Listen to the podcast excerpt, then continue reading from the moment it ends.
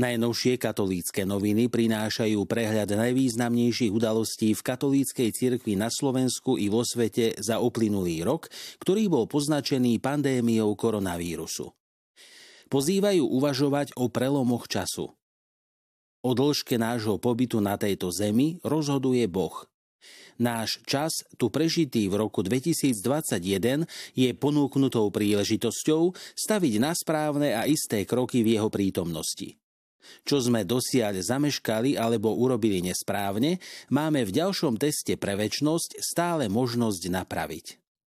Predstavujú novú encykliku pápeža Františka s názvom Fratelli Tutti, všetci bratia. Čítanie encykliky Fratelli Tutti je príležitosťou nahliadnúť hĺbšie do spôsobu uvažovania a konania svätého Otca – keď sa na chvíľu zastavíme a uvedomíme si, v koľkých krajinách sveta zúria vojnové konflikty, koľko národov sveta čelí biede a rieši existenčné otázky, našu vlastnú situáciu môžeme vnímať v novej perspektíve. Približujú vzácne spomienky Veroniky Kukučkovej na jej rodného brata blahoslaveného Titusa Zemana. Keď mal Titus Zeman v roku 1940 v rodných Vajnoroch primície, jeho sestra Veronika mala 10 rokov. Rozprávajú sa s klinickou imunologičkou a alergiologičkou Jaroslavou Orosovou o dôležitosti imunity pre človeka. Zimný čas je obdobie, keď vo zvýšenej miere naše telo potrebuje naštartovať vlastnú imunitu, aby mu pomohla poradiť si so všetkými nežiadúcimi vplyvmi prostredia a uchránila ho najmä pred nebunkovými organizmami vírusmi. Čo tak dať si novoročné predsavzatie, že sa o ňu začneme lepšie starať? Spomínajú na nedávno zosnulého profesora Jozefa Šimončiča, ktorý odovzdal svoju nesmrteľnú dušu do rúk nášho nebeského Otca 21. novembra 2020. Bol to obdivuhodný človek, archivár a historik. Jeho meno je neodmysliteľne spojené aj so spolkom svätého Vojtecha približujú neľahkú situáciu žien v Južnom Sudáne, ktorým sa usiluje pomôcť dobrá novina zo Slovenska. Podporuje tam vzdelávacie a zdravotnícke aktivity. Katolícka církev a juhosudánska diecéza Rumbek patria ku kľúčovým poskytovateľom humanitárnej a psychosociálnej pomoci zameranej na obyvateľov, ktorí trpia následkami dlhotrvajúcich nepokojov. Východisko zo súčasnej situácie nám podľa bratislavského arcibiskupa metropolitu monsignora Stanislava Zvolenského ukazuje samotný Ježiš. Povedal to v rozhovore pre TKKBS. Pán Boh dáva podľa prešovského arcibiskupa metropolitu monsignora Jána Babiaka rôzne výzvy v každom čase.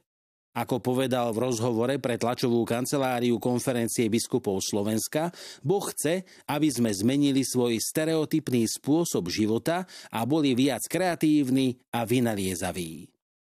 Slovenskí biskupy sa na začiatku roka 2021 prihovorili veriacím pastierským listom.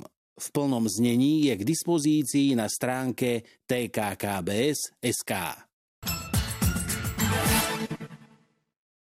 Hoci je novoročné vydanie časopisu Slovo venované aktivitám svätého otca Františka na sklonku minulého roka, v úvode prináša pastierský list slovenských katolíckých biskupov k novému roku, kde biskupy okrem iného apelujú na priznanie sa k svojej viere pri ščítaní ľudu.